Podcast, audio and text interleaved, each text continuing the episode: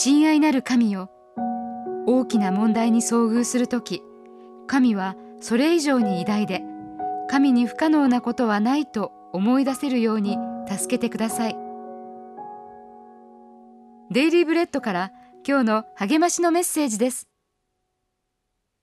今日の聖書の御言葉。見よこれらは神の御業の外側に過ぎない。私たちは神についてささやきしか聞いていない。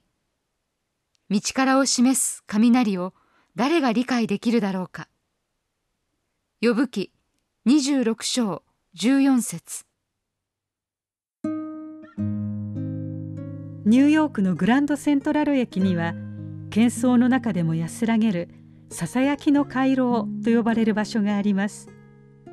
そこでは通路の一方のアーチの基部に立って御影石の壁にささやくとおよそ10メートル離れた通路の反対側の壁で聞いている人に伝わります。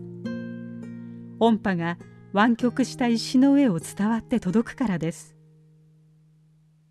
ヨブは悲劇の喧騒の中に放り込まれました。次から次へと災難に襲われ彼の心は知事に乱れ友人たちは己の意見をまくし立てました。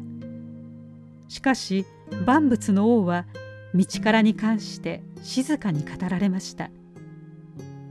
大空大地水平線に登っては沈む日は世界が神の御手の中にあると思わせました。荒れ狂う海や轟く雷についてさえヨブは次のように語りました「見よこれらは神の御業の外側に過ぎない私たちは神についてささやきしか聞いていない」この世界の不思議でさえ神のひとかけらの道からで起こるなら道からの本領が私たちの想像をはるかに超えていることは明らかです。この真理は苦しい時の希望です。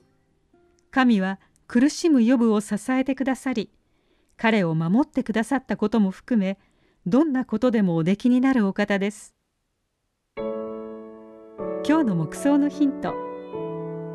神の偉大な力にどのように慰められますか？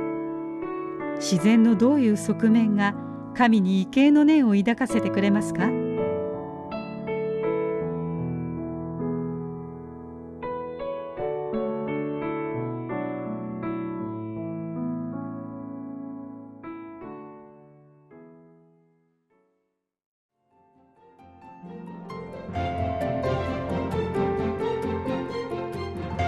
今日のお話いかがでしたか？